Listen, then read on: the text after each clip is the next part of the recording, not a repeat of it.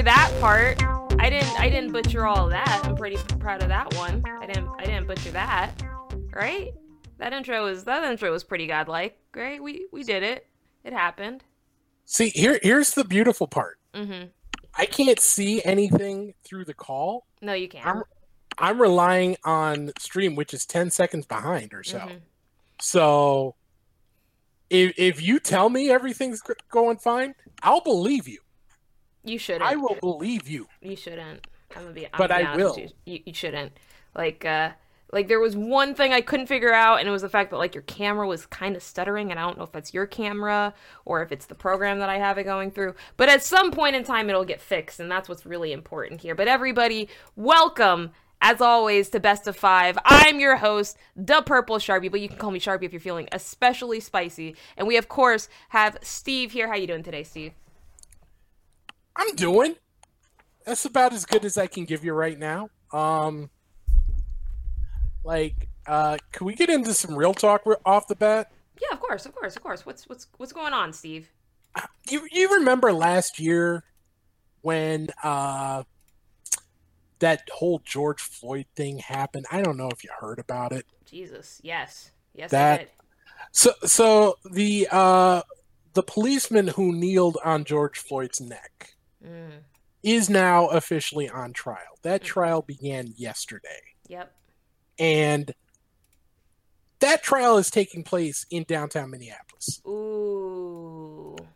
I live basically downtown Minneapolis. I am about a mile from the courthouse. I work about a mile from the courthouse. My girlfriend works about a mile from the courthouse. So I'm a little on edge.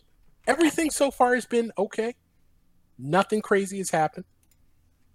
But there's the possibility that something crazy may happen. And if it does, and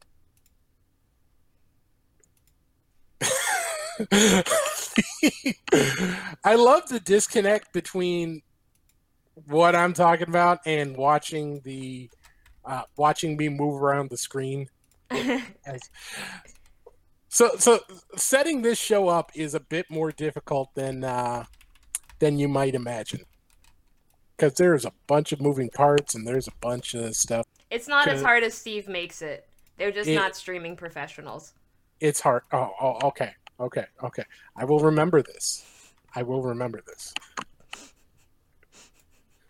But Steve, we have a lot of fighting game news to cover today, don't we? And I think we should get started, as always, with the very classic tournament results of the week. Why don't you go ahead and take it away, Steve?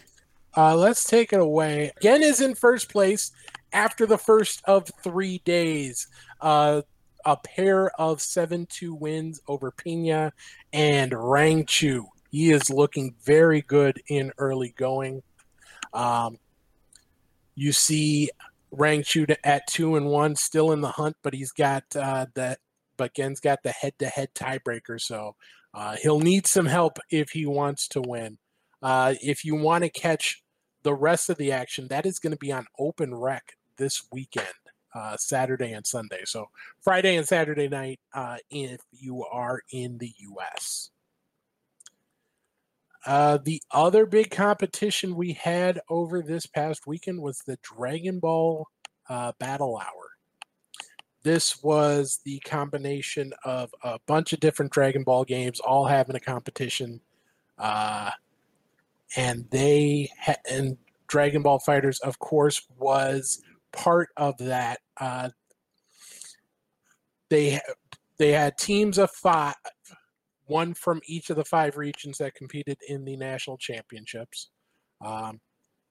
And it was a chance for players to get some revenge. Red team, of course, made up of the winners of the regional finals. Or the national championships, excuse me. The other team's players who were right in the hunt, so chance for revenge. If you look at starting with France, Yasha from the blue team cleaned house, held up everybody to get the 3-0, get the full 8 points for his team. Kaiden finishing second with a 2-1 record in the round robin. Taking it over to Spain Red team, the champions, their only win of the competition. Shanks, 3-0. He's going to feel let down because he did his part. Held out Genescott, held off Gropus, held off Tigris to get the full 8 points for Red team. But Blue, again, second place there. Then we go stateside, U.S. East Arc, double LL. The 3-0 sweep over his other U.S. East competitors. You see Nitro NY in the mix there. He was a late replacement for Hook Gang God, who could not make it this time around. Going to the west side of the country, it's Subatomic Sabres holding it down. Both he and Reynald had a 2-1 record in the round robin. Sub got the head-to-head win over Reynald, so he got the win and the full 8 points for his squad. Cloud, the head-to-head win over Jonathan Tene to take third place for the blue squad.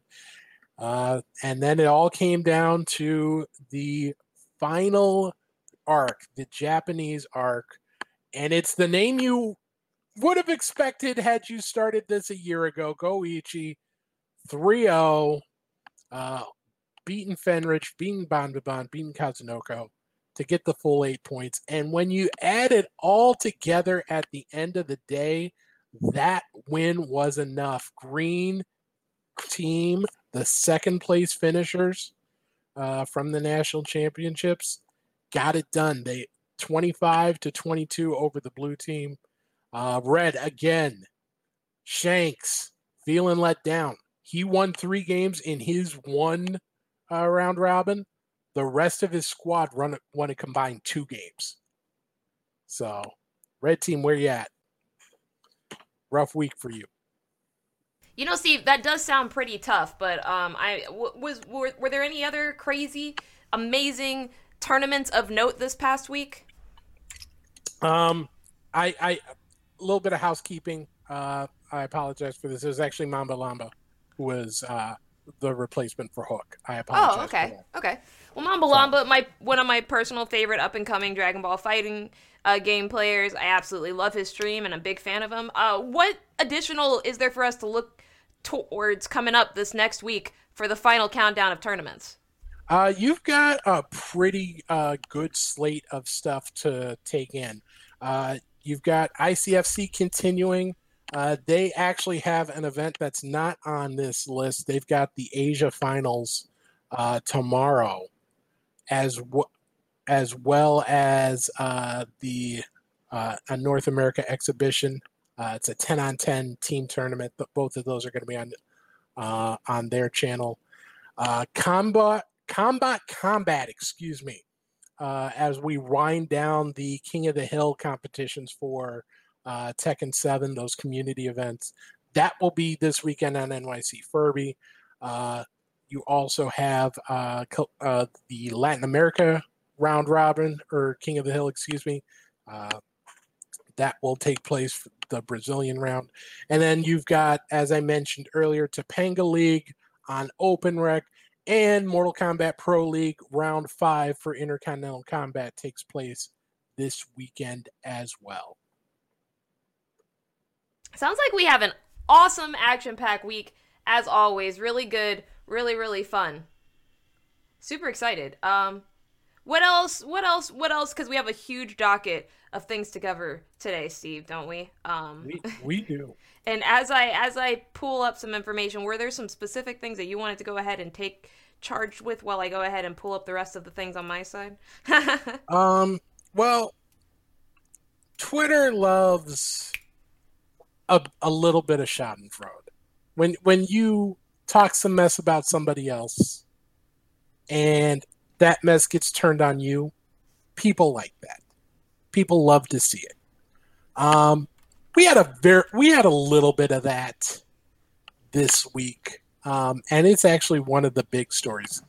This aspect of it obviously isn't the big story. You want to pull up that yellow graphic real quick? Oh, yeah, sure. Give me 1 second.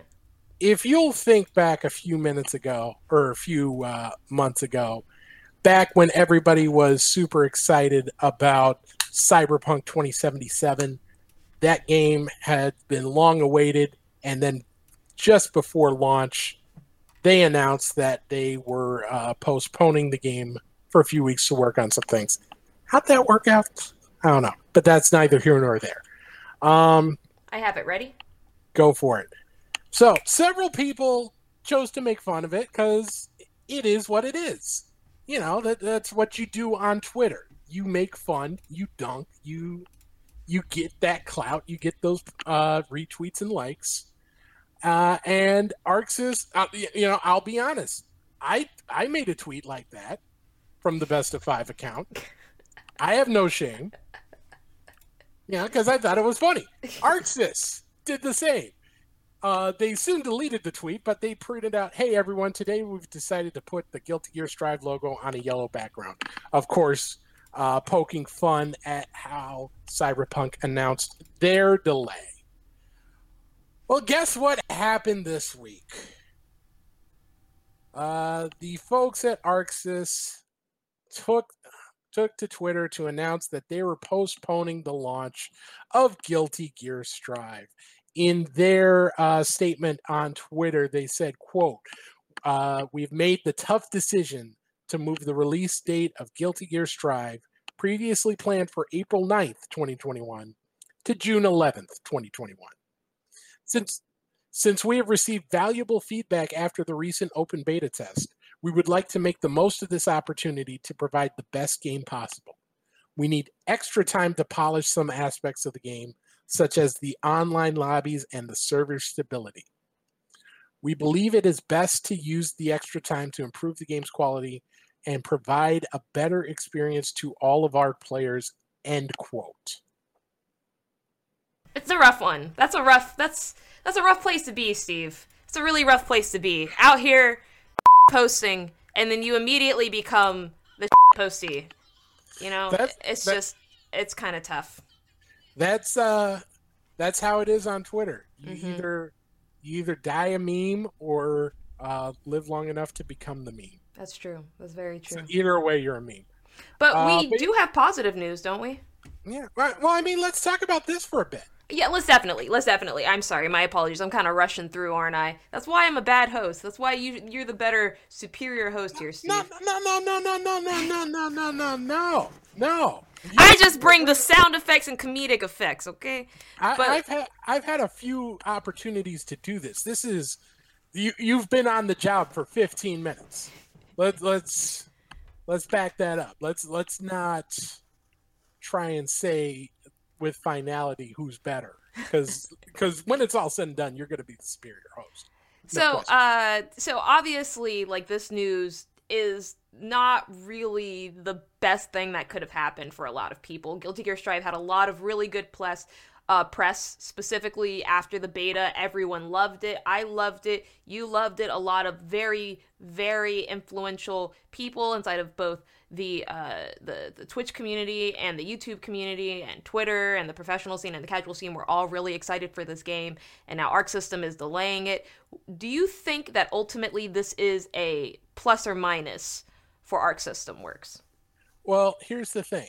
I think back to the old Shigeru Miyamoto quote, "A delayed game is delayed once. A bad game is bad forever." At least a bad launch is bad forever. That's very true. If the game comes out as it was in the beta, with incredible netcode, you know, an incredible experience to play, except for the act of trying to play, going through the lobbies, because that was universally one of the biggest complaints about the game. And it is part of that online experience. You know, the actual gameplay, the actual netcode is certainly important. But if it's a hassle to actually get to the point where you play the game, that's going to turn people off. That's going to sour people on the experience. So if they're able to improve that over the next 2 months, I don't know how successful they'll be. I don't know how much of an overhaul they're going to give to the system, but if they're able to do that, I think that this will help them extremely in the long term, and especially this year, because unlike in previous years, you had sort of a big event in July where you wanted to get your game out before that shaped, being part of the EVO lineup was a huge influence in the success of your game, at least among the tournament scene. Yeah. Now, because EVO, as far as we know, isn't going to happen this year, because of that, a delay like this isn't as impactful as it would be like 2018, 2019, where this may have meant the difference between being in the lineup and not being in the lineup. See, Steve, that's a really good point. And I want to kind of touch on that just a little bit more, and then we'll move on to our next topic of the evening. But do you believe that ultimately we will see more delays in general for fighting games that are coming out and going to be released in 2021. I know Guilty Gear Strive was the big game, but we were also expecting news about Project L later this year, despite not having a hard date. We were just expecting a little bit more news. Do you think there's going to be a lot of announcements like this inside the fighting game world because of the effects that COVID has had on the landscape? Well, I mean, basically in terms of brand new games announced coming down the pipe, at least among your AAA, it was basically this and King of Fighters 15, and so there's not a whole lot of games that have a date to postpone. I don't think we've we're hearing 2021 for King of Fighters. Mm-hmm. They've already said that they might not launch with rollback netcode. So they're probably not going to delay. Everyone else, they're still far enough out. Street Fighter 6, assuming that leak is correct, and they're working on it. It's still not close enough where they need to necessarily announce a delay for that. Other games coming down the pipe, it's just not close enough where it can where it could impact the development cycle. It could create delays, mm-hmm. but they're not necessarily going to be delays that we as the public are aware of. Very fair point. I personally think, and this is just me, very personally and very selfishly here, but I think that not having EVO, honestly, and not forcing everyone onto that deadline is a positive ultimately for the fighting game landscape, just because of how much more free we're all allowed to be when it comes to, when it basically comes to just like showcasing games in general. We're no longer required to be under that schedule. But I will say it is it's very, very saddening as well to see, so much uncertainty now without EVO on the map. You know what I mean? Yeah. Like, it felt like you always knew when the big announcements were going to be, specifically because of what you usually saw for the EVO lineup. And now it's just kind of like everyone's kind of just shooting in the dark for everything. So it's kind of, it's severely different. Like, I would be remiss to state that someone announcing a delay like this late in the year, like a couple of months before future EVO would be, that would be a big red sign like 2 years ago, like you said. So it's just interesting to me, obviously. But let's move on to our very next topic. We have some news inside the Dragon Ball universe, don't we, Steve? We do. So as part of the... as part of the Dragon Ball Battle Hour, Bandai Namco showed off a whole bunch of stuff for their upcoming games, and Dragon Ball FighterZ certainly was not excluded from that list. We have a launch trailer for the final character of the current season, Gogeta. I'm seeing now that we are also having breaking news regarding Them's Fighting Herds. We'll be addressing that immediately after this, but why don't we go ahead and go play that video first, of the brand new trailer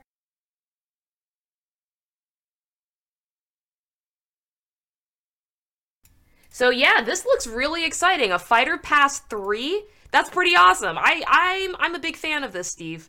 I'm a big fan. I have to say, that was an incredibly exciting trailer. I'm gonna be honest, Bandai has never disappointed with their trailers when it comes to Dragon Ball FighterZ. I feel like ever since the game very first came out, I've been sitting here very excited for the next trailer. Have you managed in any way, shape, or form to actually catch up on some of the latest gameplay changes that we've seen inside of Dragon Ball FighterZ yet, Steve? I have not. I haven't really been into DBFC. I do know that he does a few different things. I've heard a lot of people say he's like a Guilty Gear character almost. Yeah. He's able to summon Dragon Balls, so he can get Shenron. He can get access to Shenron easier, but also the opponent could get access to Shenron easier because either player can summon him once the balls are summoned. Yeah, if they do an auto combo just to completion, basically.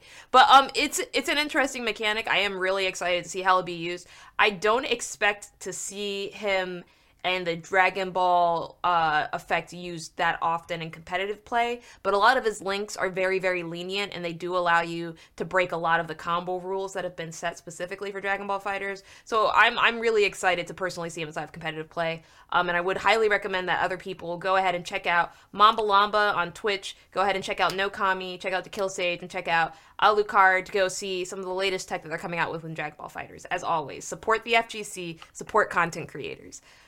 So what's interesting here, some fans are a little disappointed because that was the last character of season 3. There was no announcement of season 4 in that. So there is the possibility that this might be the end in terms of major support for Dragon Ball FighterZ. Obviously, that people are going to be hurt by that, but in the world we live in, it's not super common outside of the very biggest fighting games to see more than 3 seasons of support. I mean, Street Fighter V kind of is more the exception than the rule, and I think that might be skewing expectations. My question is, does that lack of an announcement hurt in the immediate future? Or are fans basically willing to say, okay, let's play with this character and then let's see what happens, fingers crossed, in the future? Yeah, see, I feel like everyone's being really, really dramatic with it. I feel like a lot of games have this where the developers ultimately have to be like, we've been supporting this game now for 3 years, 4 years, like we have to move to our very next IP or our very next project. And a lot of people, especially inside the fighting game communities, don't always respond super well to that. You know what I mean? Like they're just like, no, stay on this game literally forever. And that's not always how it can happen. Skullgirls was my first competitive fighting game outside of Melee and really just Melee, but it was exciting to see developers take such a hands-on look at Skullgirls because that's not common with other fighting games. But what you ultimately get to learn is that at some point people have to move on. Developers have to move on because there's only so much money that you can make from a job. It's kind of like if you were literally working at a Starbucks and people stopped buying coffee, the Starbucks would have to stop just selling coffee and they'd have to sell food. They'd have to sell something else if they wanted to stay in business. And games are the same way. You can only sell the same game so many times unless you're Skyrim. It makes sense to me as someone who completely has been watching the development of Dragon Ball FighterZ from the very beginning. A lot of people, I think, are more frustrated right now because they didn't see any netcode changes inside of the game. What I would say to those people is that ultimately, we were never promised netcode changes from the start. They never said in any way, shape, or form that they were going to touch netcode at all. So it's very strange to me to to see a lot of people very frustrated and upset to see, okay, this is probably the end of the development cycle when they've never, Bandai has never, I feel, even attempted to say, we're going to fix the netcode, we're going to make the online more enjoyable. From the start, it was very obvious that this game was made to be marketed, you know? It was made to be played at a really high level, especially at offline events, and it was made to have a really big esports, you know, funding and team behind it with a bunch of circuits, a bunch of offline things, a lot of stuff to incentivize people playing the game, not as much for people retaining inside of the game after development was made. So that makes total and complete sense to me. I wouldn't be surprised if we saw a lot of people drop off as soon as, like, development support ends, just because, like, I don't think Dragon Ball FighterZ is a bad game. I don't in any way, shape, or form think it's a bad game. I'm not going to say that. What I'm going to say is that the netcode makes it very difficult to enjoy online, and it makes it very hard for me to play, which makes the game not very enjoyable for me personally when I play it. Because ultimately, I want to be able to play the game online with my friends when I'm at home after work, and I can't. It's very frustrating. And that's, you know, and especially since we have this great example of what netcode experience could be in terms of the Guilty Gear Strive beta. Mm-hmm. Mm-hmm. There's a lot of players who went to that and enjoyed it, and because of that, they're having a tougher time going back to Dragon Ball FighterZ. Mm-hmm. Especially since Arc Sys did announce that they are looking into implementing rollback netcode into older games. Oh wow. So they haven't announced any games yet, but they haven't promised that they would, but they did say they are looking into it. So I know that some BB Tag fans mm-hmm. are really pushing to see rollback added. Central Fiction fans are pushing to have their game implemented. Obviously, a lot of people want to see it in Xrd, but you know, you see what implementing rollback and improving netcode did for a game like Plus R. And, you know, even though the audience wasn't very big to begin with, it shot up, you know, multiple fold of what the your typical week was when they implemented rollback, because people are hungry to have that quality experience. And if you're asking players, you know, I've talked about it the last few weeks. It's become an expectation at this point. Rollback really has become an expectation, where not only is it valuable to do it, but there's also value in not being seen as not doing it, if that makes any sense. Yeah, it does. It does. I think that's a good topic for another day. Obviously, yeah. But it's always really exciting to have these conversations with you on the podcast, especially about what we think is going to be the future for the fighting game community when it comes down to these different topics, just because it's actively evolving, actively changing, and I would highly recommend that all of our listeners follow us on our YouTube, our Instagram, and our Twitter, as always, to stay informed. But let's move over to our very next topic. We actually had a little bit of breaking news, but we're going to cover that after some of the other news that we had, which I believe we're starting with Granblue. Is that correct, Steve? We have the reveal for the next trailer in Granblue Fantasy Versus. Let's check it out. Here we go.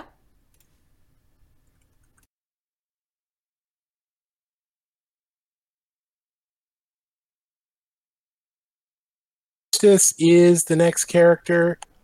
You'll see him at the end of April. One more character left in Season Pass 2 for Granblue Fantasy Versus. I don't follow the Granblue series at all. Mm-hmm.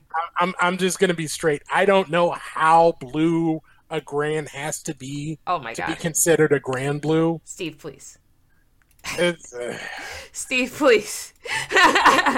to be very honest, I didn't either, and I think that's just because ultimately I don't feel like the game really got a chance to break out in offline scenes before the quarantine happened. Yeah, like, that was that was the big victim of in terms of fighting games. Let's be clear. Let's be clear. In terms of fighting games, that was the big sufferer from the pandemic. Obviously, other things far more important suffered far worse fates. Yeah, Granblue fighting games. Granblue definitely didn't get a fair shake in any capacity at all with the pandemic, and ultimately, when it really came down to it, like the netcode wasn't bad, but it just wasn't as amazing as other games were at the time that were having a good experience online. The online scene was very excited for it, but it was difficult to get hype around it without EVO ultimately to push it into the more casual scene. And it kind of suffered from that. But there's a very dedicated, very active community for that game, which is always great to see, as always. So shout outs to everybody inside the Granblue community right now, still keeping up with tournaments, still making sure the game stays active, and ultimately, congrats again on a brand new character. They look hype. I don't have many other words than that because there's some real important news that I want to cover in the very next point here. And that ultimately is we finally have a date for the newest character and Them's Fighting Herds. And I'll actually take point on this if you like, Steve. Go for it. Can you do me one quick favor, though, and just post the link in the chat really quickly? But ultimately, as everybody knows, Them's Fighting Herds is the amazing brand new fighting game that came out with 1.0 earlier last year. It is currently available on Steam, but it is ultimately a 1v1 fighting game that uses characters very loosely based off of My Little Pony Friendship is Magic, and it ultimately... It's different. It's different. I said very loosely based. I said very loosely. Did I say very loosely? I said very, very loosely. Super duper loosely. But the big news is that they are actually coming out with 2.0 later, much, much later. We don't actually, unfortunately, have a release date, is what I would say before this literal announcement just came out. And bada bing, bada bam, here it is. Them's Fighting Herds 2.0 coming out in March 25th of this year. That is in exactly 16 days. Thank you. I can't do math. But yes, everybody. I know exactly what you're thinking. You're thinking, Sharpie, how am I, random fighting game player, ever going to learn enough about Them's Fighting Herds to get invested enough in only... How many days was it again, Steve? 16 days. And only 16 days, huh? And you know what? You know what, chat? Honestly, I got you. Here's what you do. Okay, so chat, you're going to go to playtfh.sharpiepls.com, and you're going to go ahead and get that game. And I'm going to tell you why. Because this game is fantastic. It really is. Amazing mechanics. Beautiful art. Fantastic GGPO rollback-based netcode. Amazing lobbies specifically built for you to play. I played someone in Japan the other day, and would you believe it? I didn't have a single frame drop outside of the combos I dropped. It was really unfortunate, but it happened, okay? Now, look, I'm just saying, everybody, this game is fantastic. This game is great. I'm really happy for everybody at Main 6. It looks like they're coming out with a new lobby avatar. It looks like they're coming out with a new stage as well. We're going to see all of that. And once again, it's only $4.99. That's kind of crazy. That's kind of ridiculous. But be honest. You've been eyeing the game. You should definitely pack it up, all right? And that is always Sharpie Shills yet again. So, also, as part of this update, and there will be a very small but passionate section of our fan base who is very happy about this. Mm-hmm. This update will add native Linux support. Ooh, to the game. Really? And they do say they have plans for Mac support in a future update. So, oh, wow. That's actually a big deal. There are only a couple of games inside of the fighting game universe that are actually Linux supported, and I know Skullgirls is one of them, but Them's Fighting Herds being the other is actually a really big deal. And that took a while to get Skullgirls into Linux. It did take Linux a very long time. Yeah, and to be very honest with you, like, I don't even know if they're consistently updating it still, but it was one of those things that was a big deal when it did actually happen, when they announced, hey, by the way, we're on the most recent version of Linux. And I was like, woof, that's crazy. Finitude, go celebrate. This is your day. You now have no excuse not to fall victim to Sharpie shilling. You gotta play Them's Fighting Herds. Play the game. Play the game. It's great. Find you someone who loves you as much as Sharpie loves shilling for the game she loves. I can't help it. I can't help it. Good developers deserve to have their game bought. Just saying. I'm just saying.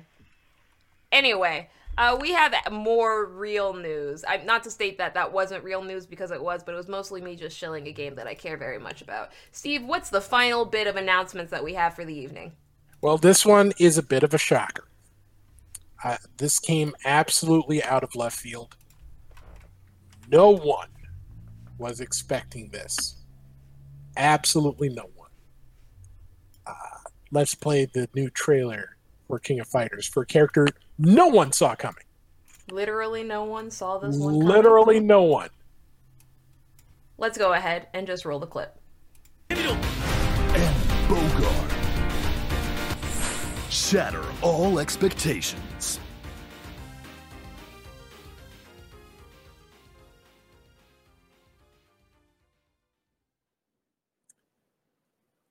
I'm as shocked as you are. I am as shocked as you.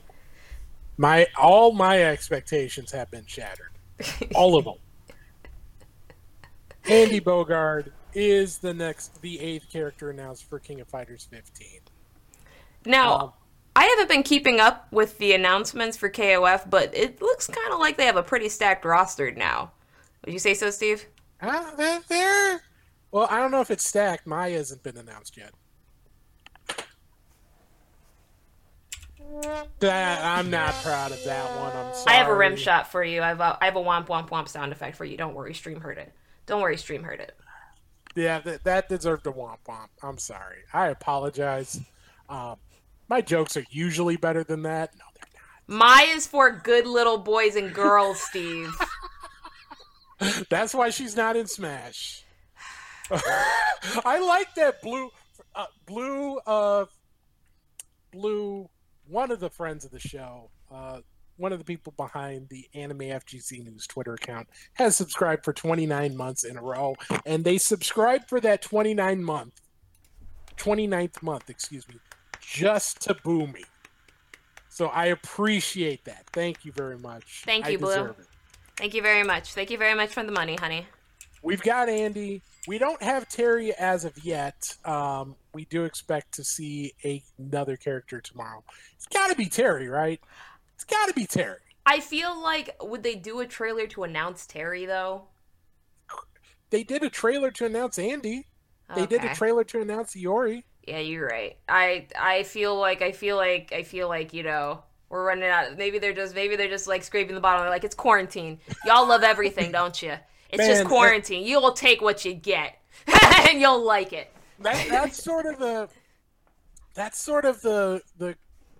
thing with this. I don't want to say drip feed, because a character a week is not exactly slow. I mean, it could be considered slow depending on the roster size. But is anyone really not expecting Terry to make it? Mm-hmm. Was anyone really not expecting Iori to make it? So you're going to have these weeks where you have that character out of nowhere, or like a little deeper cut. Maybe Blue Mary comes in, and everyone's like, "Oh yes, Blue Mary!" Especially a certain segment of the audience, which we're not going to get into. But then you've got the weeks where you announce Terry, like, cool. Yeah. Like, obviously Terry has his fans, but. Like I said, is anyone really not expecting to see Terry? Is anyone really not expecting to see Andy? That's very true. That is very true. But grats to them, as always, for actually sticking with the announcement a week, because as someone who has very successfully and very unsuccessfully managed to solo edit their web series, it is a task. It is difficult. It is hard. And yet they're doing it for money. Yeah. It's kind of great. Well, we finally come down to the waning moments of our podcast. We're going to go ahead and give us each a moment to talk about something we're very passionate about. I'm going to go ahead and obviously start. Now, everybody, You ultimately know me. Like, you all have known me for a very long time. I'm not new inside of this scene. Everyone knows what I'm about, and everyone knows what I really care a lot about. And I had a whole little bit that I was going to do where I was basically talking about why it's very important to have representation inside of the scene, and why specifically yesterday was International Women's Day, and I wanted to shout out a couple of very influential women inside the community. But actually, more importantly, what I want to do here is I want to go ahead and talk about how sometimes women are treated a little bit differently inside this community, just by merit of existing. I know it's not a conversation that everyone necessarily signs up to have, but I wanted to make sure to cover it at least once on the show, so we're just gonna talk about it very, very briefly. Just some kind of do's and don'ts, if you will, as to what you should be doing inside the community, what you should not be doing inside the community. Very, very quick. All right? Do be very inviting. Be very formal, be very respectful of anyone and everyone who enters the scene, especially women and femmes, okay? I'll be very honest with you. They recently came out with a study that stated that now we are at the point where it is officially a 50-50 split between male-identifying people and female-identifying people that are currently playing games, which is I believe the absolute closest it's been since video gaming started. We have officially moved from the 70 to 30% split, which means we'll probably start seeing more people who present as women or femme inside of this community. And it's very important that they are treated very respectfully, be it inside of a Twitch chat, be it inside of a Discord chat, be it inside of an actual real place. It's important to welcome everybody inside of this community, especially those who have been marginalized previously, right? Now, the second thing I really, really want to talk about, and this is kind of the most important thing, is even if you're not the person offending someone, it's very important that you speak up if you think that someone may be offended. If you feel like someone is having an exchange and one person looks very, very comfortable and the other person looks very uncomfortable, it takes literally no amount of money whatsoever to go over and be like, hey, are you good? Are you okay? And just maybe, usher them away from that person that's causing them harm or anything like that. Things like that can go so far in this community. I bring this up because I cannot tell you how many people have come up to me after an event and have said, thank you so much for being there for me because I didn't want to be here in this situation. Thank you so much, Sharpie, for talking to me and taking me away from this situation. It takes literally nothing to just go over to someone, ask them how they're doing, and just politely ask them if they want to go play a set, if they want to go, I don't know, grab some food. Not a date situation, not a high-pressure situation, just go ask them if they want to go somewhere else. You feel me? Third and final thing, everyone is here for different reasons. Some people are here because they love fighting games. Some people are here because they want to just check out fighting games. Some people are here just because they love games and they happen to be exploring fighting games for the very first time. Do not assume that just because someone is at a location, they are there for a certain reason, all right? Never assume that. Never assume that. They're there because they want to be there or because they just happen to be there, all right? Never assume the reason why someone is there. It's totally fine just to ask random questions about the game if you'd like, okay? Those are three very simple tips I feel that would make anyone feel welcome whatsoever, and I just wanted to go ahead and cover it on this International Women's Month, and I want to thank all the fantastic women and all the fantastic femmes that make our community a more welcoming one, as always. Hear, hear. All right, Steve, I pass the final Twilight moments for you. All right, so there's two things I wanted to touch on. Number one, if you follow PG Stats, they do rankings primarily of Smash players in Ultimate and Melee, ranking them, taking into account results from tournaments from all over the world. That is where they're bread and butter is, but they have ventured into other games. They've done rankings for Dragon Ball FighterZ, and they are now currently in the middle of publishing their list of the top 50 fighting Street Fighter V players of all time. I'm going to link in the chat the first of the 5 articles they have published. They have published 3, so players from rank number 50 through 21. The next the remainder of the list we will go over, or will be released over the course of the next week. And we'll talk about this. We'll talk about it a little more in depth probably next week once the list is done. Blue's got 40 through 31 linked in the chat. The other thing is my bestie of the week. And my bestie of the week is Elon. Elon is not feeling great right now. He's got some work stuff as well, which is why he wasn't here last week, not here this week, probably not going to be here next week as well. But Elon is someone who, before he came on the show, he was behind the camera, doing the switching, running the show, making all of us look a hell of a lot better than we have any right to be. Mm-hmm. And if you remember, he didn't show up on camera until, we got to do this for you, Sharpie. I will find that video and get it to you next week. You have to promise not to watch it until we're on the show. I will. I will live react to it on the show, and I'll make Elon play it while I'm doing it. But yeah, congratulations to Elon, who we ultimately are missing this week. He's a fantastic host, an amazing producer, and an even better friend. We are definitely missing his presence, and hope that he feels better soon. Just really, really hoping he comes back, because ultimately, I can't do this job. It's too difficult. It's too hard. Damn way last week. Like no joke. I wanted to punch my pillow a few times because of the issues I ran into. This is hard. This is a difficult job. Yeah, Elon does it so well. Next week, I'll probably figure out the frame rate issue, but for a very long time, I used to get on Elon because he made my microphone not sound as crisp as it is right now.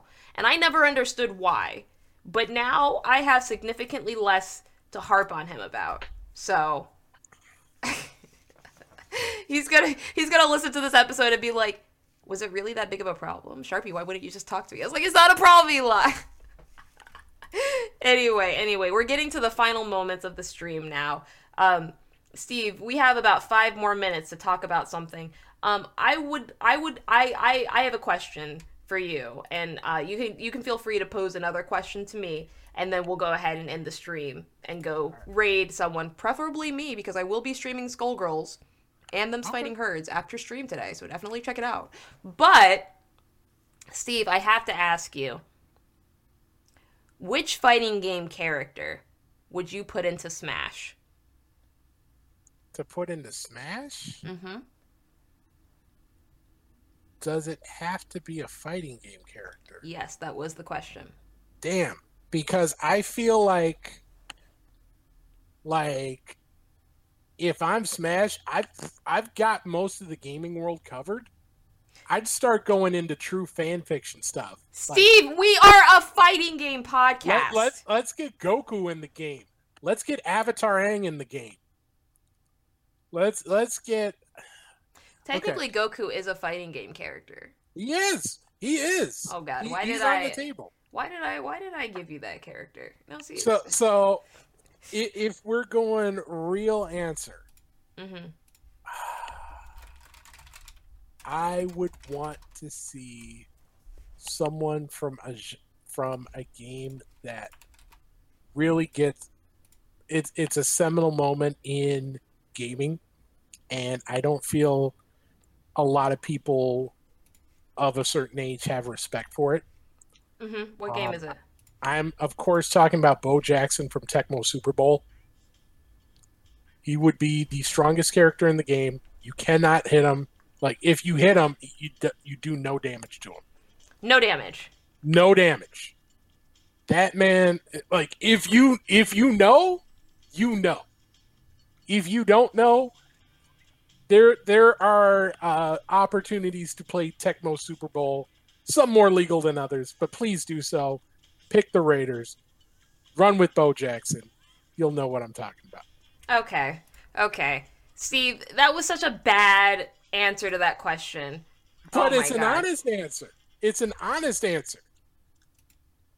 I'm disappointed by it. I'm disappointed by it.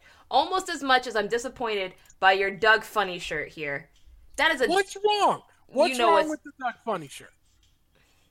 This was the original OTP. All right? Come at me with that. Who was your favorite character in Doug? Oh, Skeeter. Free. No, Skeeter? No. Take that back. Take that back. Mr. Dink. Mr. Dink. Mr. Dink was... He was pretty great. He was pretty great. I liked his older sister. That was kind of like a Hypnic. She was funny. Judy? Yeah, Judy? I liked Judy. Yeah, Judy's cool. Judy I appreciate more now than I did then. But I appreciated her a lot. She was the coolest girl I ever saw on television. She was like one of my very first crushes, honestly. Like, I really liked Judy. That's, see, Judy wasn't really a big thing for me. That was... You know what? We'll have that conversation another day. We will have that conversation another day. That's true. That's true. Ultimately, we are getting down to the final parts of the podcast. So, Steve, I'm going to go ahead and let you get your final question in, if you would. Okay. Which non-fighting game series, which non-fighting game property would you like to see get a fighting game?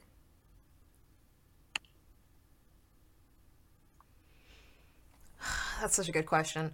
Oh, man. You know what I'd really like to see come into fighting games? I'd really like to see Ranma or Inuyasha have a really, really good team-based fighting game. Giuna hosted... Like, he didn't host it, but he ran the English stream for it. There would be these Ranma one-half hard battle tournaments, and you'd just see, like, some broken stuff in that ridiculous game. It was so good. I'll try and find you an old stream, and I'll send it to you this week. Ranma is, like, my favorite anime of all time, so I would love to see a real-life fighting game based off that show and manga. I really enjoyed it growing up, and I'd really love to see it. But if I had to, like, go, you know, par none, like, ultimately what I really want to see a fighting game of, that's not currently a fighting game.